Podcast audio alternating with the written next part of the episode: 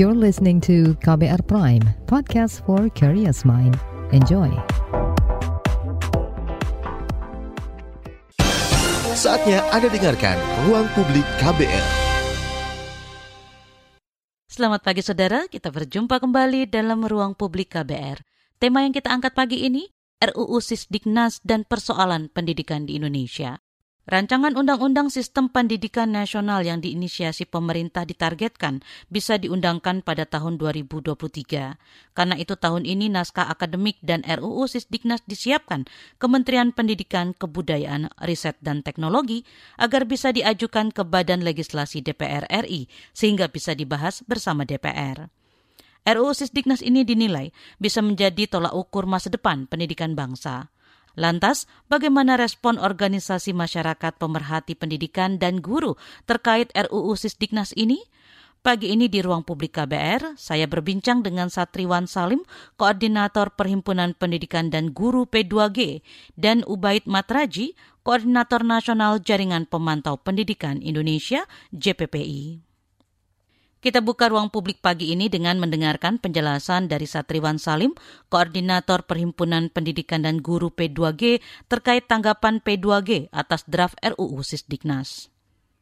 Kementerian Pendidikan, Kebudayaan, Riset, dan Teknologi masih terus menggodok naskah dari RUU Sisdiknas, Pak. Nah, seperti apa tanggapan dari uh, P2G yang uh, terlibat atau ikut memberikan uh, semacam rekomendasi dari draft yang ada, Pak? Ya, terima kasih teman-teman pendengar Radio KBR. Yang pertama, kami memang pernah diundang ya satu kali oleh SKP, uh, Kemdikbudristek ya, uh, Badan Standar Kurikulum dan Asesmen Pendidikan, uh, untuk apa mengikuti uji publik RUU Sisdiknas kira-kira pertengahan Februari kemarin ya 2022. Nah, memang ketika itu kami diberikan waktu beberapa hari oleh Kemdikbudristek untuk menelaah, mengkaji, menganalisis dua dokumen yang diberikan kepada kami secara terbatas. Uh, artinya dokumen itu tidak boleh disampaikan uh, kepada publik luas ya waktu itu ya. Nah, dokumennya yang pertama draft rancangan Undang-Undang Sistem Pendidikan Nasional dan yang kedua adalah naskah akademik rancangan Undang-Undang Sistem Pendidikan Nasional. Nah, memang kami memberikan sekitar 40 catatan ya, 40 catatan, 40 masukan atau permasalahan yang concern dari P2G gitu. Nah, lalu memang kita diberikan waktu kemudian sekitar dua jam, tapi dua jam ini uh, untuk uh, organisasi yang lumayan banyak ya, kira-kira lebih dari 10 organisasi gitu. Apa saja catatan masukan dan waktunya setiap organisasi itu sekitar lima menit waktu uji publik itu. Jadi uh, seperti apa poin-poin atau catatan yang menjadi uh, apa namanya concern P2G dari uh, draft dan juga uh, naskah akademis dari RUU Sisdiknas ini Pak, terutama yang uh, menjadi prioritas. Ya, menjadi prioritas kami itu ya sebenarnya 40 itu ya cuman ada sekitar 8 mungkin ya sebagai awalan ya. Nah, di antaranya dari 8 catatan kami yang menjadi concern P2G di dalam rancangan undang-undang Sisdiknas adalah ini rancangan undang-undang ini kan akan menggantikan tiga undang-undang sekaligus, yaitu Undang-Undang nomor 20 tahun 2003 tentang Sisdiknas, yang kedua Undang-Undang nomor 14 tahun 2005 tentang guru dan dosen, dan yang ketiga Undang-Undang nomor 12 tahun 2012 tentang pendidikan tinggi. Nah, tetapi setelah kami baca, undang-undang uh, tiga undang-undang ini justru uh, apa tidak merepresentasikan semua Eh, undang-undang uh, yang terkait dengan pendidikan nasional. Karena misalnya ada undang-undang lain yang juga mestinya ya uh, menjadi apa namanya uh, dimasukkan ke dalam RUU ini, misal undang-undang pendidikan kedokteran, ya enggak? Nah, kemudian undang-undang pesantren, ya termasuk undang-undang Pemda. Kenapa? Karena misalnya berbicara sekolah dan berbicara guru ada di bawah kewenangan pemerintah daerah, itu diatur oleh undang-undang Pemda. Kemudian pesantren, Kenapa pesantren tidak dimasukkan ke dalam rancangan undang-undang Sisdiknas? Apakah pesantren bukan bagian dari pendidikan nasional? Tentu kita akan mengatakan bagian dari sistem pendidikan nasional. Kalau bagian kenapa nggak dimasukin?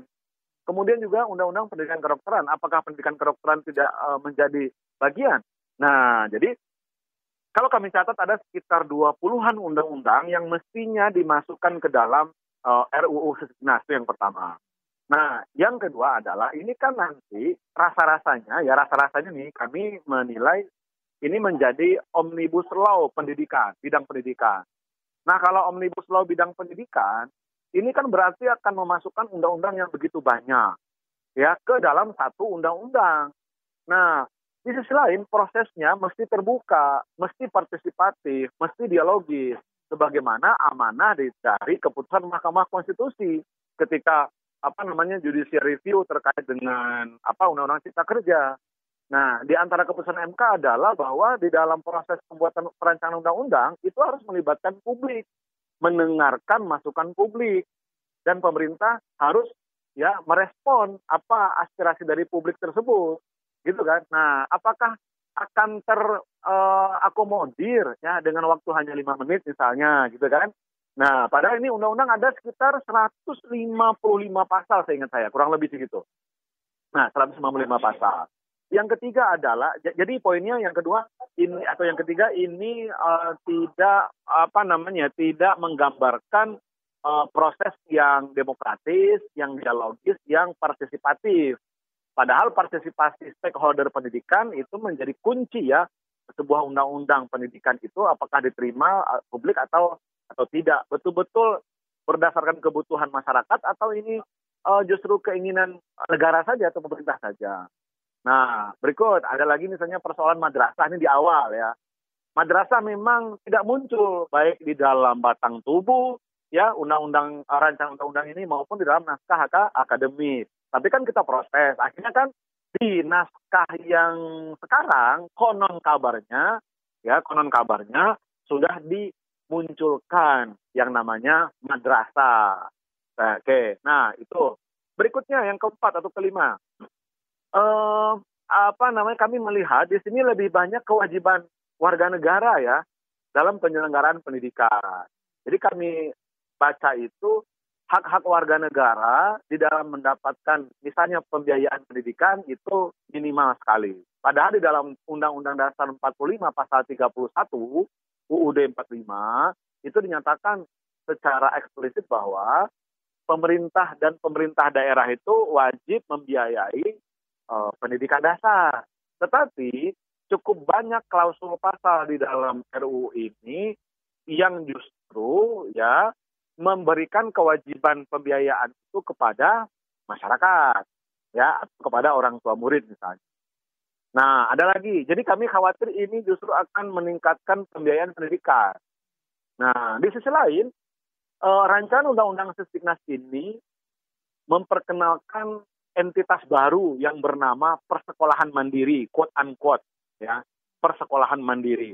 Persekolahan mandiri ini yang dimaksud di dalam undang-undang ini adalah RU ini adalah satuan pendidikan atau persekolahan yang mereka diperkenankan untuk menyelenggarakan kurikulum sendiri, berinovasi, ya karena kami khawatir ini akan menjadi sekolah yang nanti justru berbiaya mahal. Karena dengan alasan uh, kurikulum mandiri, pengembangan secara mandiri, berinovasi, berkreasi, sekol eh, keberadaan persekolahan mandiri ini justru akan menjadikan sekolah ini eksklusif. Nah, dengan alasan itu bisa saja sekolah atau daerah akan memungut biaya lebih kepada masyarakat, kepada orang tua murid dengan iming-iming ini adalah unggulan, ini sekolah yang kreatif, kurikulumnya itu berbeda dari kurikulum yang lain dan seterusnya. Sehingga kami khawatir ini berpotensi membuka ruang yang semakin besar bagi liberalisasi dan komersialisasi pendidikan. Nah itu di antara yang bisa saya sampaikan. Tapi sebenarnya kalau menurut Anda uh, perlu tidak uh, Undang-Undang Sisdiknas itu uh, direvisi, Pak, dan kemudian uh, dikumpulkan dengan undang-undang lainnya untuk kemudian menjadi RUU Sisdiknas ini, Pak? Ya, terima kasih. Ini pertanyaan yang baik saya kira. Uh, Perhimpunan Pendidikan dan Guru sebagai salah satu entitas organisasi guru memang uh, apa namanya berkeyakinan bahwa sebuah undang-undang itu ya tentu harus merespon perkembangan perubahan zaman, ya tuntutan perkembangan perubahan uh, teknologi, perkembangan ilmu pengetahuan dan seterusnya. Artinya sebuah undang-undang itu mesti futuristik lah, kira-kira begitu. Nah kalau kita lihat memang undang-undang sistem pendidikan nasional kita yang yang 20 tahun 2003 yang existing ini memang ada yang perlu di direvisi atau diperbaiki. Misal, misal apa? uh, terkait struktur kurikulum mata pelajaran pendidikan Pancasila. Itu tidak ada. Jadi wajar saja misalnya bangsa kita ini amnesia terhadap ideologi Pancasila karena memang ideologi Pancasila atau pendidikan Pancasila dalam konteks kurikulum tidak masuk di dalam Undang-Undang Sistem Pendidikan Nasional nomor 20 tahun 2003 itu misal. Nah, ini kan tentu harus ada perbaikan ya kita tahu bagaimana urgensi pendidikan Pancasila di dalam kurikulum sebagai apa sebagai uh, penangkal ya uh, antisipasi misalnya ideologi-ideologi uh, radikal gitu atau praktek-praktek uh, uh, kebangsaan kita yang bertentangan dengan nilai ketuhanan, nilai kemanusiaan, nilai persatuan, nilai demokrasi dan nilai keadilan sosial. Tentu pendidikan Pancasila harus hadir. Nah, di dalam undang-undang yang lama tidak ada.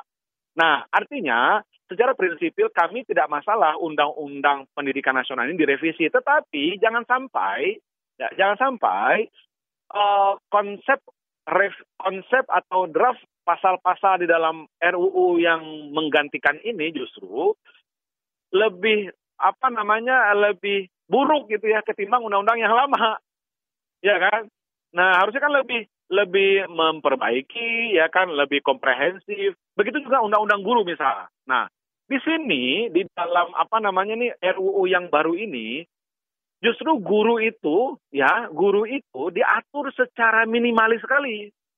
Padahal di dalam undang-undang guru dosen ya itu itu sekitar 80-an pasal. Ya, sekitar 80-an pasal. Di sini guru hanya diatur sekitar 5 sampai tidak sampai 10 pasal. Ya, di dalam RUU ini guru diatur tidak lebih dari 10 pasal dan itu lebih banyak mengatur tentang kode etik guru jadi tidak berbicara uh, hak-hak dasar guru.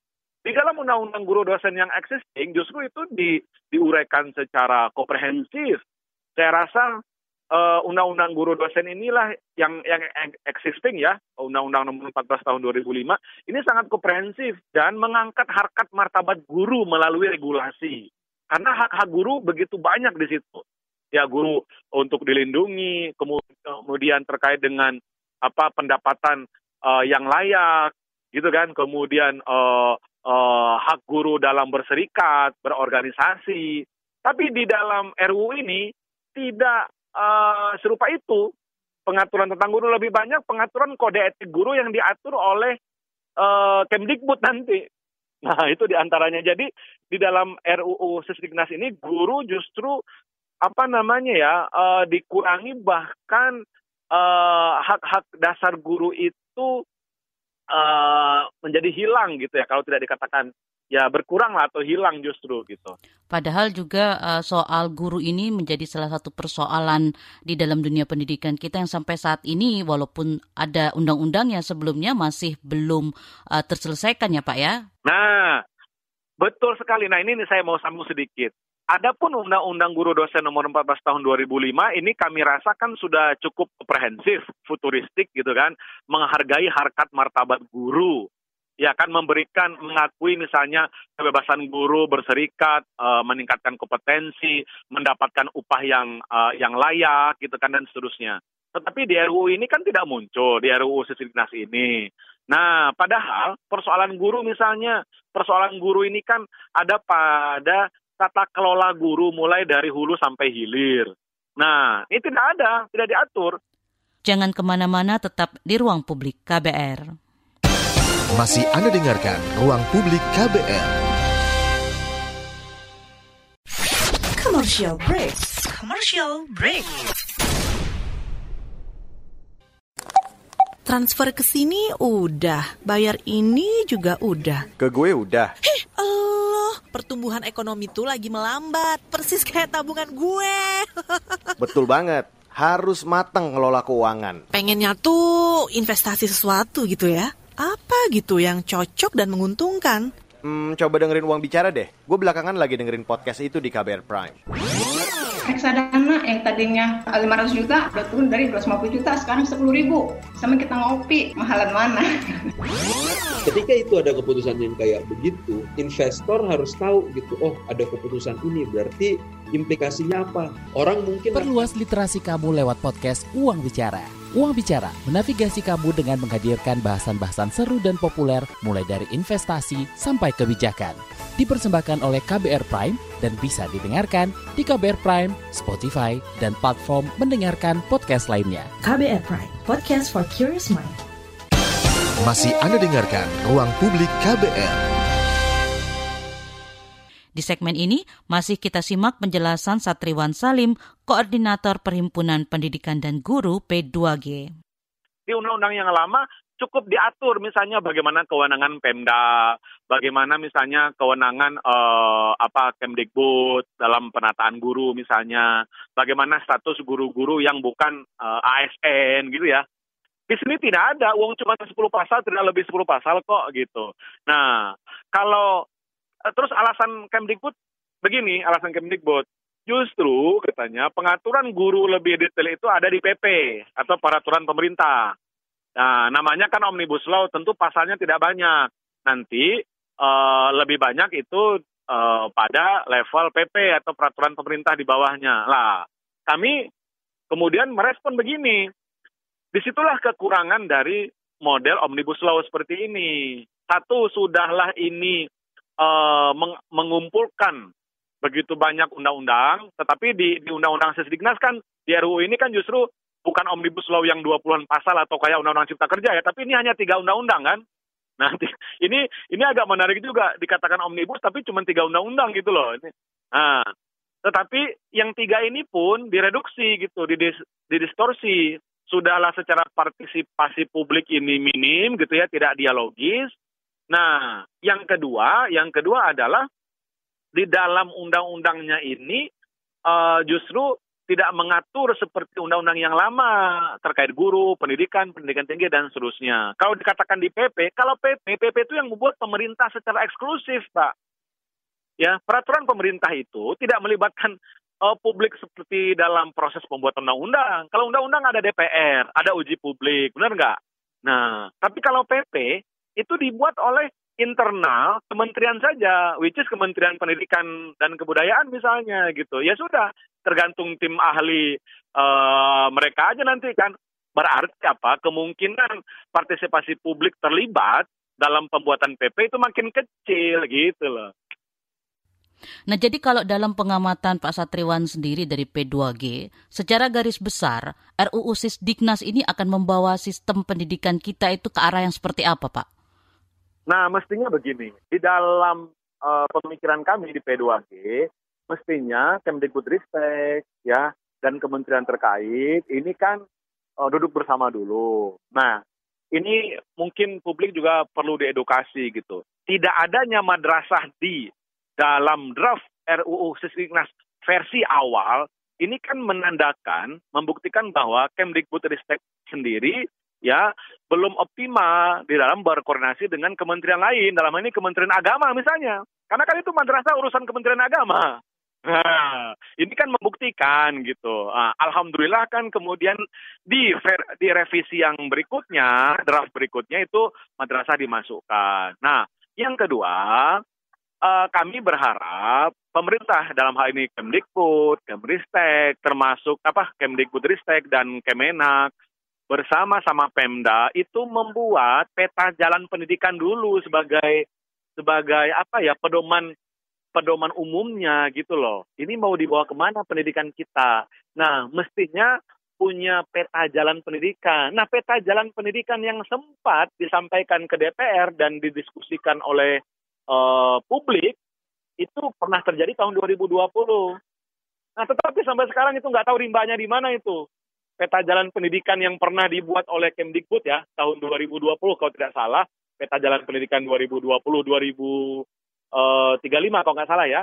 Nah itu sekarang nggak tahu di mana rimbanya. Nah mestinya itu dulu yang di, dituntaskan peta jalan pendidikan. Nah sehingga rancangan undang-undang sistem pendidikan nasional ini mengacu atau merujuk kepada mimpi kita itu apa. Di peta jalan itu kan nanti ada mimpi. Mau dibawa ke mana sih ini e, generasi bangsa kita, sumber daya manusia kita, guru-guru kita, dosen-dosen kita, sekolah kita, perguruan tinggi kita, madrasah gitu kan. Selama 20 tahun ke depan gitu loh. Iya, termasuk juga learning loss yang sudah dialami para uh, siswa-siswi kita akibat uh, proses belajar mengajar selama pandemi COVID-19 ini ya Pak ya? Mestinya masuk di dalam peta jalan pendidikan, gitu loh. Jadi di dalam peta jalan pendidikan itu ada sudah ter uh, maksud, uh, maksud semuanya persoalan-persoalan pendidikan, persoalan guru, pendidikan tinggi, pendidikan non formal, ya kan, masalah kurikulum, masalah apa namanya uh, uh, uh, uh, apa desain pendidikan kita seperti apa, pembagian uh, kewenangan antara Pemda dengan uh, uh, pemerintah pusat dalam mengurus pendidikan dan guru misalnya, ya. Dan jadi banyak gitu di peta jalan baru nanti ya kan secara regulatif diturunkan menjadi rancangan undang-undang. Ya, tapi rancangan undang-undang juga jangan minimalis yang tiga itu. Ya kan, itu bukan bukan omnibus juga namanya kan, itu justru mendistorsi gitu. Belum lagi berbicara pendidikan kedokteran. Uh, tadi saya katakan apa per, uh, terkait dengan anggaran juga. Ini juga terkait anggaran di daerah itu kan kayak sekarang nih P3K ini bermasalah. Ini perlu didengar juga oleh publik ya. Kan pemerintah itu punya kuota sekitar satu juta lah ya di tahun 2021 untuk menampung guru-guru menjadi ASN, apakah guru honorer atau guru swasta. Tapi kan yang yang uh, apa yang bisa lolos yang tertampung itu baru 293 ribu ya di tahun 2021. Ternyata masih menyisakan 193 ribu guru honorer ya misalnya yang mereka lolos tes P3K tapi nggak ada formasi dari daerah. Kenapa daerah tidak membuka formasi meskipun guru-guru ini lolos tes karena daerah nggak punya uang. Ya daerah nggak punya uang untuk menggaji guru ini guru P3K ini. Nah padahal di sisi lain kita Indonesia tengah menghadapi darurat kekurangan guru ASN di sekolah negeri. Sampai tahun 2024 kita membutuhkan sekitar 1,3 juta guru ASN di sekolah negeri. Nah, sampai 2022 ini kita baru tadi berapa me me menyerap 293 ribu. Nah, jadi antara kebutuhan real terhadap guru di daerah-daerah itu tidak linier dengan formasi yang dibuka oleh Pemda. Alasan Pemda itu logis. Apa? Anggaran. Mereka nggak punya anggaran. Dari mana duitnya?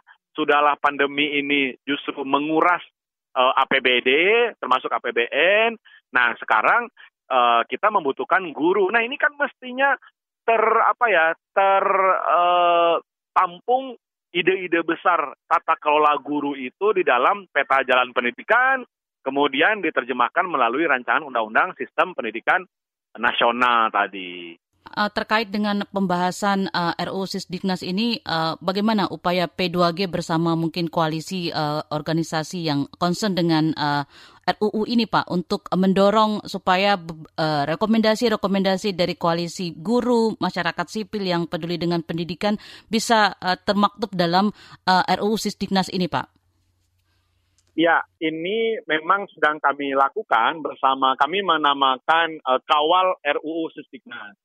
Nah, nah ini uh, baru beberapa uh, apa kelompok sipil ya, uh, apa misalnya uh, Point Indonesia, kemudian uh, NU Circle gitu ya, kemudian uh, Cerdas, kemudian P2G, dan sebenarnya juga kawan-kawan uh, entitas uh, seperti Asosiasi Penyelenggara Pendidikan ya, seperti Taman Siswa, PGRI, kemudian apa namanya Hisminu, kemudian banyak ya Dikdasmen PP Muhammadiyah dan seterusnya. Uh, nah, termasuk yang Katolik, uh, kemudian uh, uh, Protestan dan seterusnya.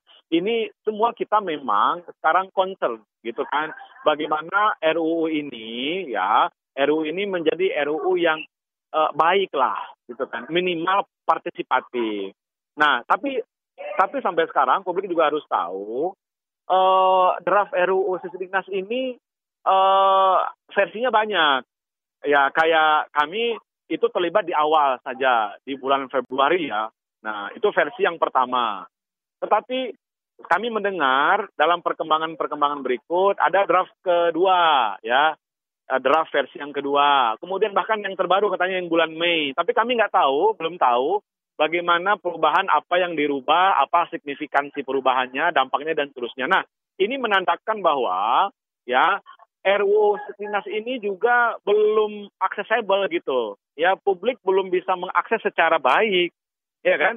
Nah, otomatis dari segi uh, apa prosedur pembuatan sebuah rancangan undang-undang ya ini kami rasa uh, belum sesuai dengan uh, apa namanya tata kaidah hukum itu sendiri gitu. Jadi kami masih berharap kepada Kemdikbudristek jangan tergesa-gesa ya kan untuk segera uh, membawa ini ke DPR ya kan apalagi nanti lewat kamar balik bukan Komisi 10 ya, tapi nanti lewat kamar badan legislasi seperti Undang-Undang Cipta Kerja dulu.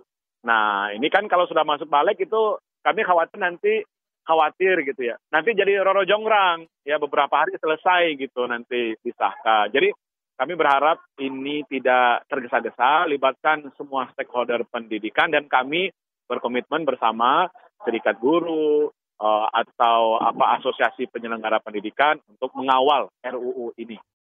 Jangan ke mana-mana, tetap di ruang publik KBR. Masih Anda dengarkan ruang publik KBR.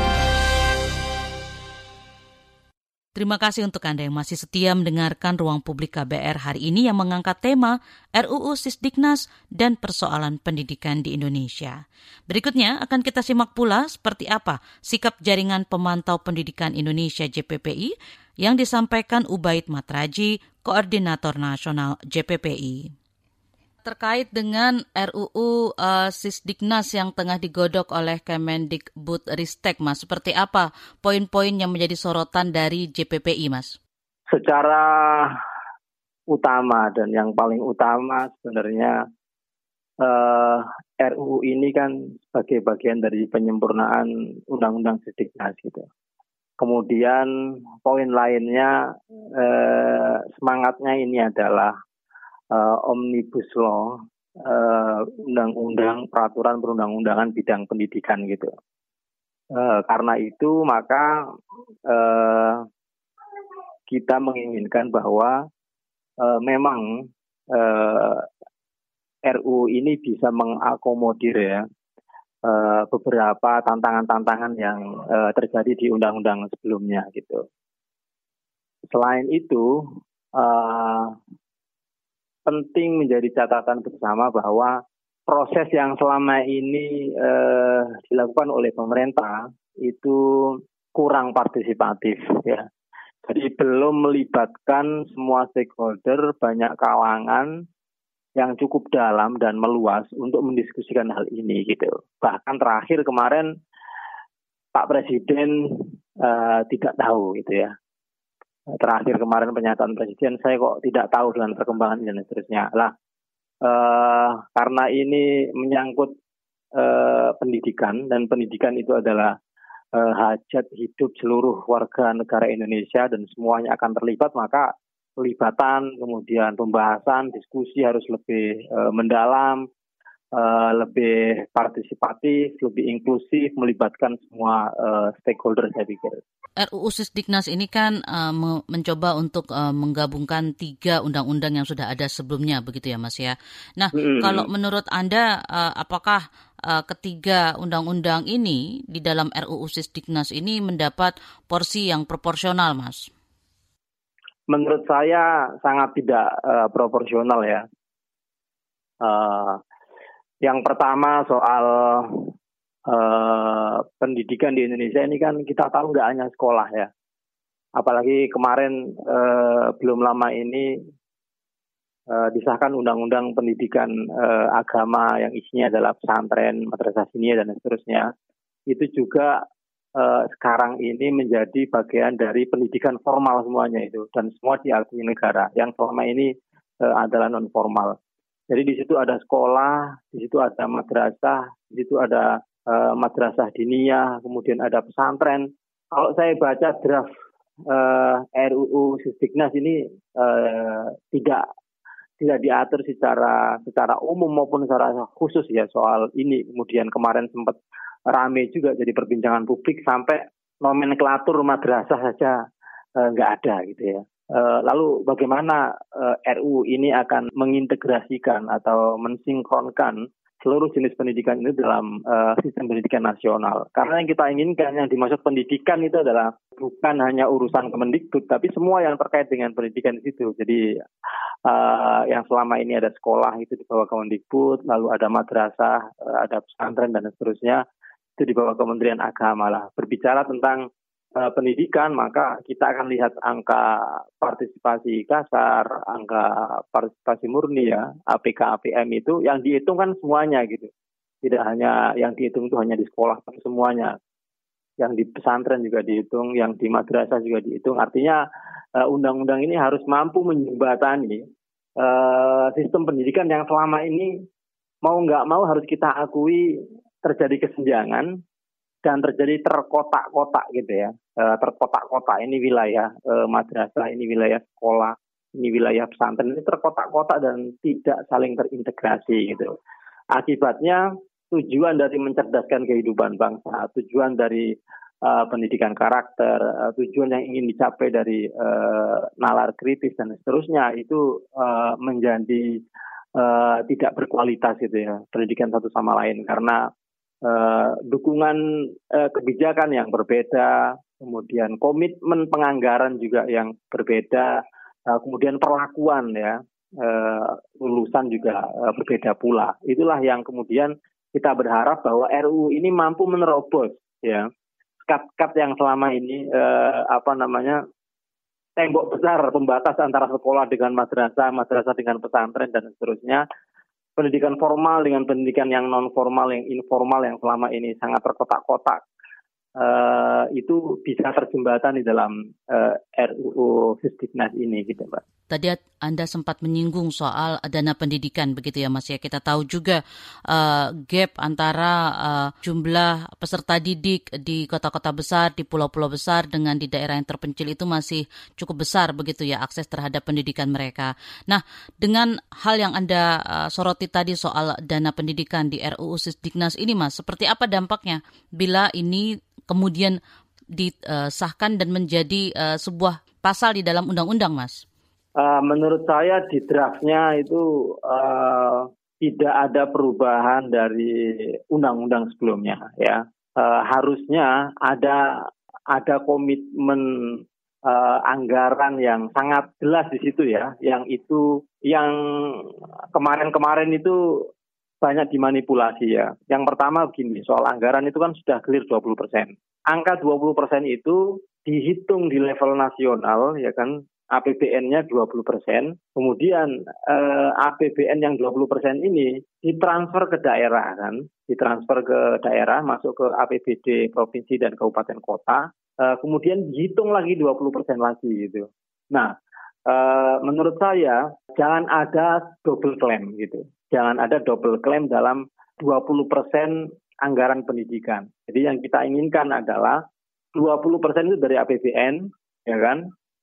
Uh, kemudian murni APBD provinsi, murni APBD kabupaten kota itu juga 20%. Maksudnya adalah 20% yang dihitung dari APBD itu adalah di luar dana transfer yang itu sumbernya dari pusat gitu.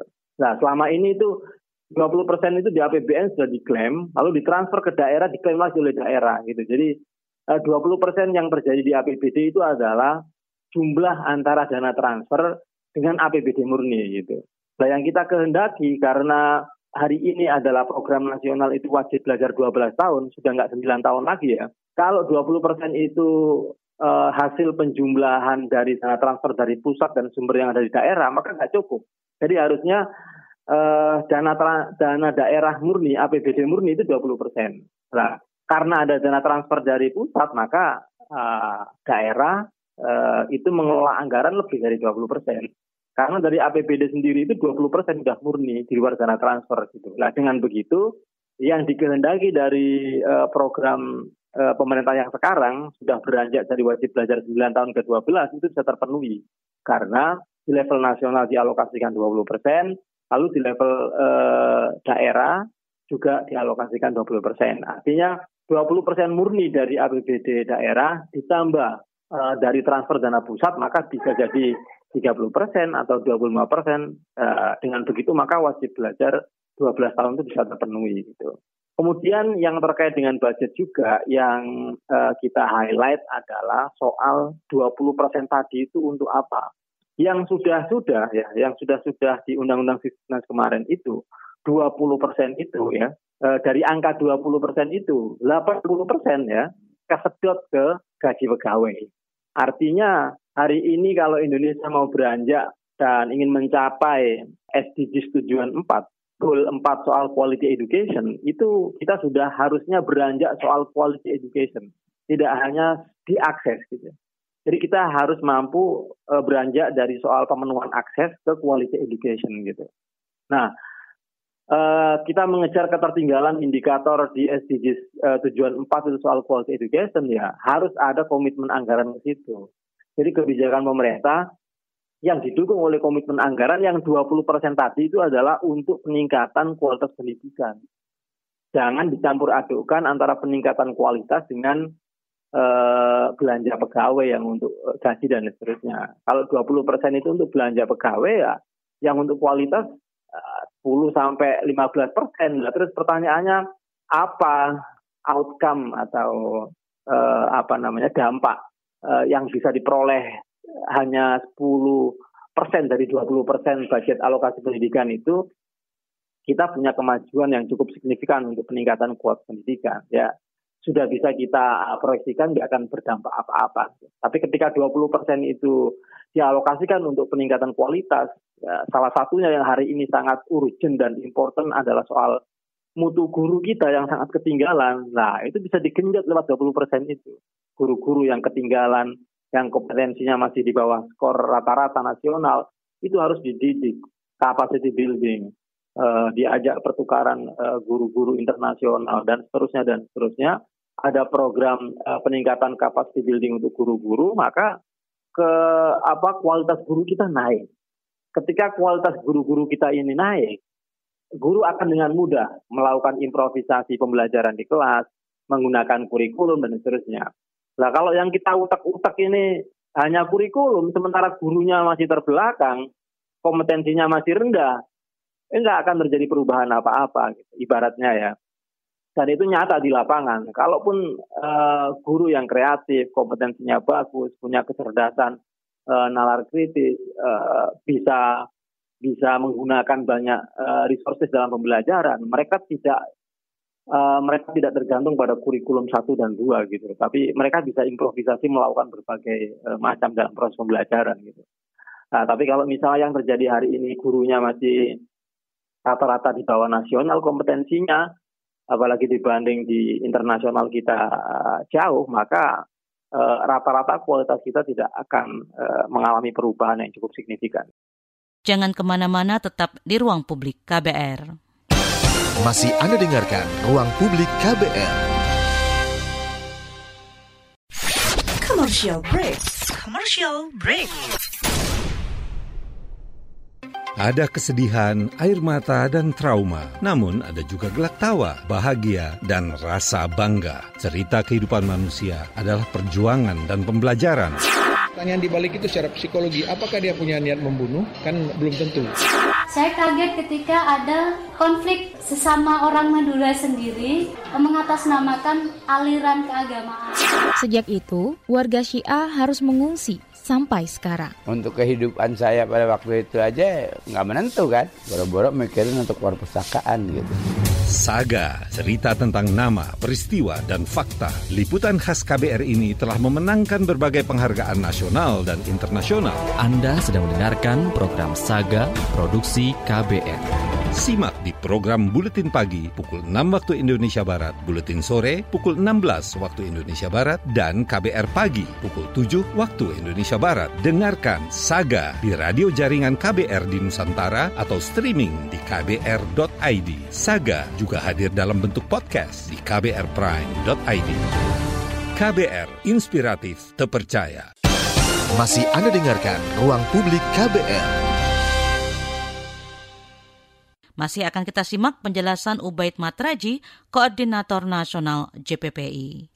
Jadi kalau draft RUU Sisdiknas yang saat ini tengah digodok ini masih uh, dengan draft yang uh, saat ini dengan uh, pengaturan budget yang masih sama, Mas, maka apakah bisa dikatakan uh, peluang RUU Sisdiknas ini untuk bisa memperbaiki berbagai tantangan pendidikan di Indonesia, termasuk soal uh, menghasilkan guru yang terampil dan uh, juga punya kemampuan itu, itu akan katakanlah sulit untuk dicapai, begitu ya?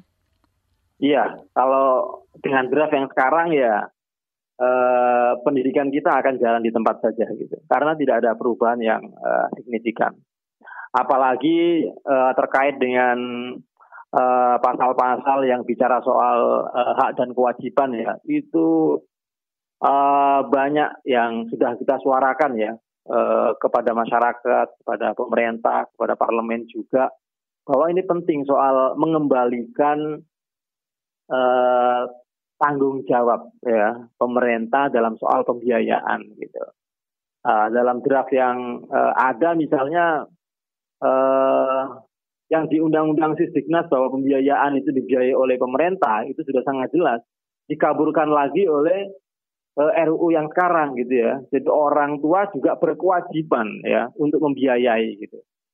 Jadi ada pasal ya uh, soal pembiayaan itu tidak hanya dibebankan kepada negara, tetapi juga kepada orang tua gitu lah.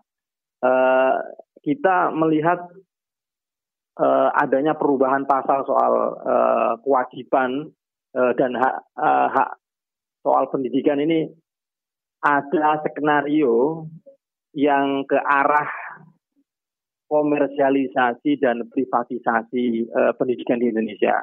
Dan menurut saya ini jebakan yang sangat berbahaya sekali gitu ya. Eh, karena ketika pendidikan sudah uh, dikomersilkan, uh, kemudian terjadi privatisasi sektor pendidikan, maka yang terjadi kita balik ke era yang lama gitu ya. Seakan-akan kita punya uh, pemahaman bahwa orang miskin itu dilarang sekolah gitu ya. Karena yang bisa sekolah hanya orang yang punya uang, karena dikelola secara uh, uh, private sector lalu komersialisasi, maka hanya orang-orang tertentu yang bisa uh, menikmati uh, bangku sekolah. Nah, uh, cara pandang ini itu kalau benar-benar disahkan di RU yang sekarang itu, maka yang terjadi adalah privatisasi dan komersialisasi. Maka kita bukan kemajuan dalam pengelolaan pendidikan, tapi kita malah setback ya, mundur ke belakang. Karena kita ini sudah maju, tapi kemudian kita dibawa mundur lagi pada soal uh, privatisasi dan komersialisasi pendidikan gitu ya. Dan yang pastinya target uh, wajib belajar 12 tahun akan uh, sangat sulit sekali untuk bisa dicapai begitu ya Mas ya? Iya, uh, benar sekali. Bahkan di undang-undang yang uh, tidak terkait terkait langsung tapi ada pasal pendidikan misalnya di apa namanya undang-undang cipta kerja yang kemarin itu juga kan ada ada pasal pendidikan yang di situ ada pasal yang memperbolehkan uh, lembaga pendidikan yang selama ini izinnya harus uh, non profit uh, sekarang di undang-undang uh, cipta kerja itu lembaga pendidikan boleh menggunakan izin berusaha. Nah, ketika lembaga pendidikan dikelola dengan izin bisnis, maka apa namanya orientasinya adalah orientasi ini profit apa enggak profit gitu. Jadi kalau pendidikan dikelola uh, untuk tujuan profit, maka yang terjadi adalah yang kita khawatirkan tadi soal privatisasi dan komersialisasi itu yang sebenarnya akan menimbulkan diskriminasi, eh, mengeksklusi banyak anak-anak Indonesia untuk bisa punya akses yang setara, merata, dan berkeadilan dalam konteks bersekolah. Dan tentunya learning loss yang sudah dialami akibat pandemi COVID-19 ini akan sulit untuk bisa ditutupi begitu ya Mas ya dengan kondisi ini bila RUU Disdiknasnya dengan draft seperti ini kemudian disahkan begitu ya? Iya, akan uh, bermasalah, uh, banyak masalah gitu. Kita kan berharap adanya RUU ini tadi itu kan mampu menjebol tembok-tembok dan seterusnya itu kan. Yang selama ini pendidikan yang soal kata dia antara sekolah, madrasah, pesantren, kita juga punya yang namanya uh, pendidikan non formal ya, yang berbasis PKBN, PKBM, kemudian ada homeschooling dan seterusnya. uh, itu kan sama sekali tidak mendapatkan perhatian dari uh, pemerintah gitu ya. Sementara kalau kalau kita lihat kalau pemerintah hanya fokus di sekolah uh, negeri misalnya, berapa bangku sekolah negeri yang disediakan oleh pemerintah, ya kan? Sangat minim sekali gitu. Artinya pemerintah butuh PKBM ya. Pemerintah mau nggak mau butuh pendidikan non formal. Uh, pemerintah butuh uh, pesantren. Uh, pemerintah butuh uh, madrasah. Ya butuh skema-skema lain soal pendidikan di luar sekolah formal itu gitu. Dan ini harus menjadi perhatian bersama dan tidak ada kebijakan yang dianaktirikan gitu ya.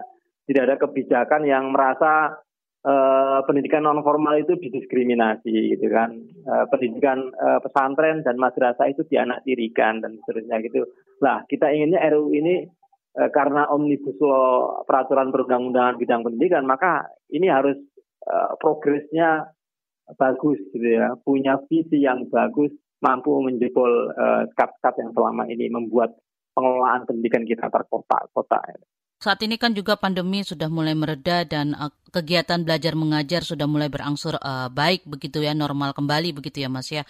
Nah bagaimana dengan uh, pandangan Anda terkait dengan uh, mengejar learning loss yang sudah terjadi kemarin ini dengan pendekatan yang uh, saat ini dilakukan oleh sekolah-sekolah untuk mengejar ketinggalan itu, Mas. Apa yang Anda lihat uh, saat ini strategi yang dilakukan apakah sudah bisa mengejar learning loss yang sudah terjadi selama hampir dua tahun kemarin itu, Mas? Menurut pengamatan yang ada, memang ada usaha ya dari pemerintah untuk mengejar learning loss dan seterusnya.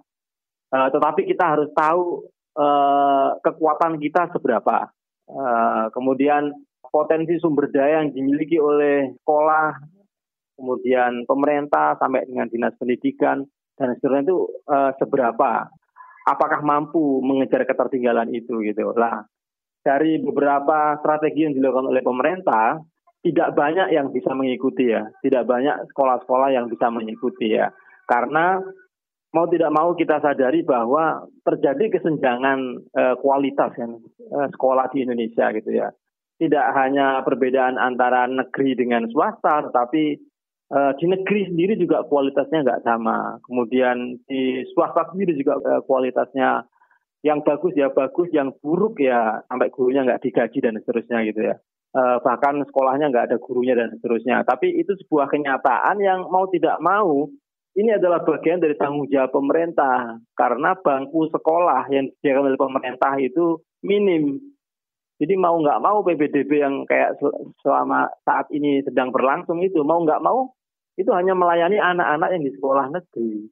Nah bagaimana dengan nasib anak-anak yang di sekolah swasta? Ya kalau mereka masuk ke sekolah yang kualitasnya buruk ya nggak ada itu mengejar learning loss dan seterusnya gitu. Dan ini untuk jangka panjang yang kita harapkan bisa diselesaikan oleh uh, eh, RUU Diknas ini ya Mas ya? Bukan malah iya. memundurkan kondisi yang saat ini masih memprihatinkan begitu ya?